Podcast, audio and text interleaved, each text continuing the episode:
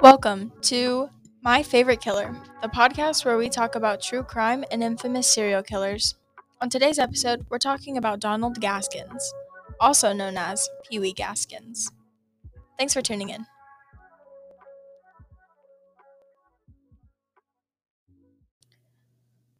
Before we get into today's episode, I would just like to say that in this episode, we do talk about very gruesome murders committed by Donald Gaskins. So if the talk of suicide, murder, rape, sexual assault, anything like that bothers you or triggers you, I do highly suggest that you click away from this, don't listen, and pr- probably find a different video.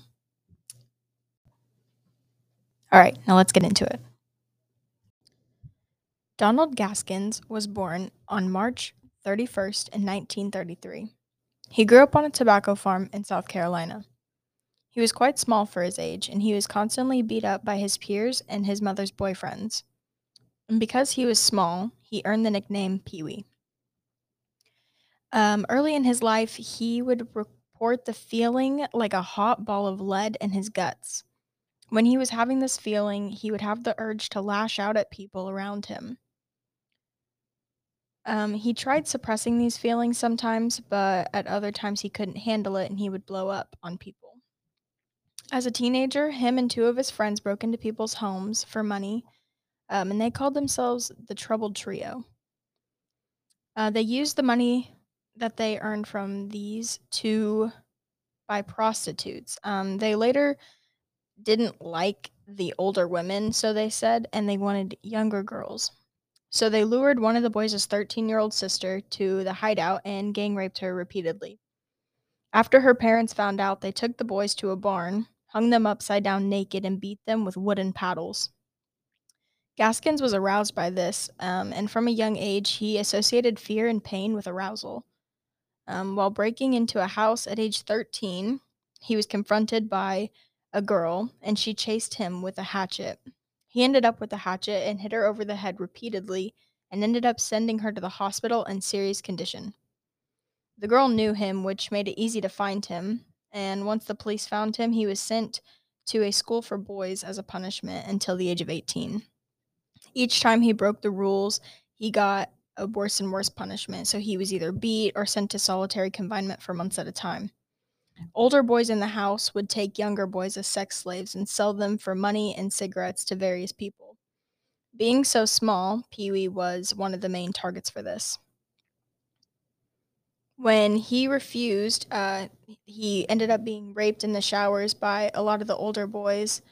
Um, he escaped multiple times, but was caught each time, and each time they caught him, he was punished worse and worse. Uh, he, the last time he escaped, he worked at a circus, met a woman, and they got married. He later returned voluntarily uh, to complete his sentence. Oh, right. Gonna unmute myself. Oh, um, he was released in 1951 at 18 years old. He went to work at the tobacco farm and would steal tobacco to sell. A girl that worked there found out about it and threatened to report him to the owners of the tobacco farm. Um, and in response, he beat her with a hammer in 1953. He was sentenced to six years in the South Carolina penitentiary and was still regularly raped and beat until he gained trust of the so called leader of the prison, a man by the name of Hazel Brazell. Hazel was in the cell when Donald brought him a sandwich and stabbed him in the throat with a homemade knife. He reported feeling nothing. He claimed self defense but got an extra three years added to his sentence. He never had to assert himself again in prison and had and would serve out his future sentences quietly. He escaped prison in 1955 by hiding in the back of a garbage truck. He worked with a traveling carnival before he was rearrested and released in 1961. Afterwards, he went back to robbing houses to get money. He was arrested two years after, two years after he was released for the rape of a 12-year-old girl. He fled while awaiting sentences and was arrested in Georgia and sentenced to eight years in uh, some prison. Released in November 1968 and found work with a roofing company. So he would get these hot feeling, the feeling of a hot ball of lead in his stomach, and he found the easiest way to get rid of it would be to kill. His first prison or his first murder that was not in a prison was a blonde hitchhiker. He tortured and killed her in 1969 and threw her in a swamp. Hence his nickname, the Swamp Man. He claims, all I could think about was how I could do anything I wanted to her. This was his first of many, he claimed. Oh, sorry. This was his first of many. He claimed to pick up and kill while driving the coastal highways of the southern states. He called these his coastal kills. Around once every six weeks, he would kill both male and female purely for, purely for pleasure. He tortured and mutilated victims while trying to keep them alive for as long as possible. He confessed to killing these victims by stabbing, suffocation, mutilation, and claimed to cannibalize some of them. He claimed to have 89 coastal kills. He claimed to have killed every six weeks. Uh, however, he later contradicts himself in his book by saying he felt the urge to kill by the 10th of every month. No evidence of any of these 89, 89 kills except for the Hazel Brazell and the 14 following victims who have been found and identified.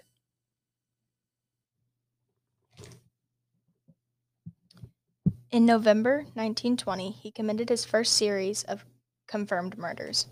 They were usually people that he knew and for personal reasons. His first confirmed victims were his niece Janice Kirby, age 15, and her friend Patricia Ann Alsbrook, age 17. They were both beat to death. He poisoned Martha Ann Dicks, age 20, in March 1972, either because she claimed that he was the father of her unborn child or was the drug supplier to his niece and her friend. Gaskins was an overt racist and killed Doreen Dempsey, age 22, and her two year old daughter, Robin Dempsey. In June 1973, Gaskins was friends with Doreen years prior. She was living with his friend Johnny Sellers and his brother Carl Sellers in South Carolina. They brought her to Gaskins to talk about staying with him for a bit while she was pregnant. During the visit, Gaskins became aroused by her young daughter Robin sitting on his lap and began having, quote, bothersome feelings. While driving with the two, Gaskins pulled over and insisted Doreen perform sexual favors. Soon after, he hit her with a ball peen hammer, knocking her unconscious while he brutally raped two year old Robin before strangling her to death. He then placed Doreen alive in a shallow grave where he cut her throat. In June 1974, Gaskins shot his friend Johnny Sellers, age 36, in the back of the head and stabbed his ex girlfriend Jessie Judy, age 22, after Sellers asked for money he was owed from the sale of a stolen boat. Gaskins feared Sellers and Judy would reveal to the authorities previous criminal activity. Silas Yates, age 45, was murdered in February 1975 by a slit throat in a murder for hire in a murder for hire scheme. Yates was in a fight with his ex-girlfriend Suzanne Kipper Owens, and her husband John Owens paid Gaskins $1,500 to kill Yates. On April 10, 1975, Gaskins stabbed to death Diane Bellamy, age 25, and shot dead her boyfriend Avery Leroy Howard, age 35. Among other reasons, he murdered Bellamy because she threatened to report Gaskins to police for allowing underage teens to have sex in his home. He killed Howard because he used, he asked for money and Gaskins feared that he would tell authorities about past legal activity. Kim Ghelkins, age 13, was stabbed to death to keep her from telling police that Gaskins moved her to North Charleston without permission and that she was being sexually abused by several men, including Gaskins. Dennis Bellamy and John Knight were half brothers. Diane Bellamy was their sister. Within minutes of each other, Gaskins shot both brothers in the back of their heads. On October 10, 1975, Gaskins and Bellamy had an agreement to exchange stolen guns in the woods behind his house. Gaskins killed him instead.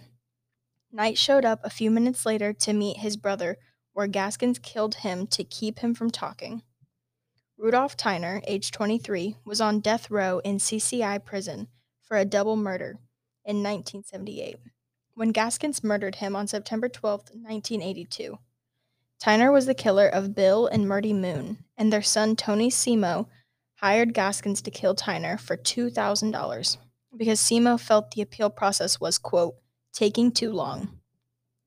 Gaskins acquired plastic explosive with a blasting cap, long wire, and radio speaker to imitate an intercom speaker that Tyner put to his ear to test. Gaskin then detonated the makeshift bomb by plugging the wire into a prison cell outlet, then killing Tyner.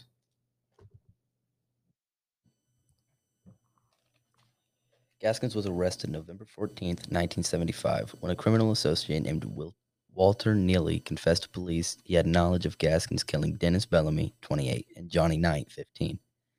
Neely told police that Gaskins told him he had killed several people um, that were labeled as missing during the prior five years and told him where they were buried. December 4th, 1975, Neely led police to land near Gaskins' home and found eight of his victims. Gaskins was Gaskins was tried on one charge of murder May 24th, 1976 and found guilty May 28th and sentenced to death, which was later charged changed to life in prison. September 2nd, 1982, Gaskins committed the murder of Rudolph Tyner, which earned him the title Meanest Man in America, while incarcerated in the high security block of the South, Cor- South Carolina Correctional Institution. Gaskins initially made multiple attempts on Rudolph's life. Rudolph's life. He laced his food with poison before he decided on explosive to kill him. He later said the last thing Tyner heard was me laughing. Gaskins was tri- Gaskins was tried for the murder of Tyner and was subs- subsequently sentenced to death. It was the first time in history a white man was sentenced to death for the murder of a black man in South Carolina. While on death row, Gaskins claimed to have committed between 100 and 100, 110 murders, including the murder of the 13 year old daughter of the South Carolina state senator. These murders have been widely disputed, and these claims were not supported. Of the 14 confirmed murders, he received nine life sentences for nine of his victims Doreen Dempsey, Robin Dempsey, Johnny Sellers, Jesse Ruth, Darnell Yates, um, I don't know his name, Brian Neely, Avery Howard, Avery Howard Jr., Dennis Bellamy, and John Knight. They received two. He received two death sentences for the killing of Dennis Bellamy, overturned by the state supreme court, and the um, and another for the killing of Rudolph Tyner.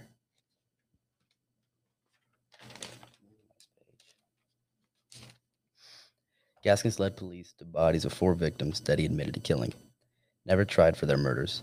As the police recorded the bodies of Janice Kirby, Patricia Alsbrook, Martha Dicks, and Kim, and Kim Gilkins. Gaskins was executed September 6, 1991, 1:10 a.m. in the electric chair, after he, after he had attempted suicide by slitting his wrists. His last words were, "I'll let my lawyers talk for me. I'm ready to go." So, what'd you think?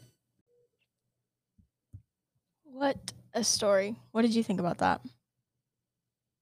Uh, hmm. I don't know how to say it. This story isn't one that a lot of people really know about. So, for us to be able to get out there and share that, I think um, that's pretty cool for us to be able to do. I know that um, the events stated were tragic events, and we're telling about it under unhappy circumstances. What do you mean? like it's sad that they died and it's sad that we are telling about this but i feel it's important for um for things like this to be out there i guess so that people are aware that things like this happen more often than we think Mm-hmm. But you say it, it's far from an ob- ob- obscure thing. It's just not like one of the the main ones, like Jeffrey Dahmer. right Yeah. So i guess um even though he wasn't well known his impact was still very large Yeah. and he still killed a lot of people Also, sorry, Mr. Wood, for laughing at Martha Dick's name. Yeah, that was very unprofessional of him. I apologize sincerely for that. Yeah. So, like, why do you think this isn't talked about? Um, probably because um, throughout his murders, he didn't really get as much publicity, I'd say, as the other killer serial killers. um, because a lot of them were missing persons cases or um, they spread it themselves on the internet. Like the Zodiac killer would send letters to the police and things like that. And um, Pee Wee Gaskins just didn't do that. He, Yeah. He wasn't talked about. hmm And like, he didn't. He had a lot of people on a, a missing persons case, not really bodies that just turned up on their own. Right. Huh. And so I feel like because of that, he um, he just wasn't talked about enough. And I'm not saying that serial killers deserve publicity or anything like that, but I do think it's important to know that these things really do happen in society. And even though this was in the 1970s, you know, and things like that, it's still an issue and it's still it's still scary to think about and these families that are affected by his killings, it's still important to them to this day. hmm So I think it's important to talk about it and get the people's names out there and be able to share their stories. All right. Yeah. All right. Cool. Who are we gonna do next? Um, Albert Fish, because that's that was it was Albert between uh, Donald Gaskins and Albert Fish, and I only thought we were gonna do one. If we're gonna do All two, right. we might as do him. join us next week where we talk about Albert Fish. Albert. I said that. You said Albert. Okay, join us next week when we talk about Albert Fish. Thank you for listening.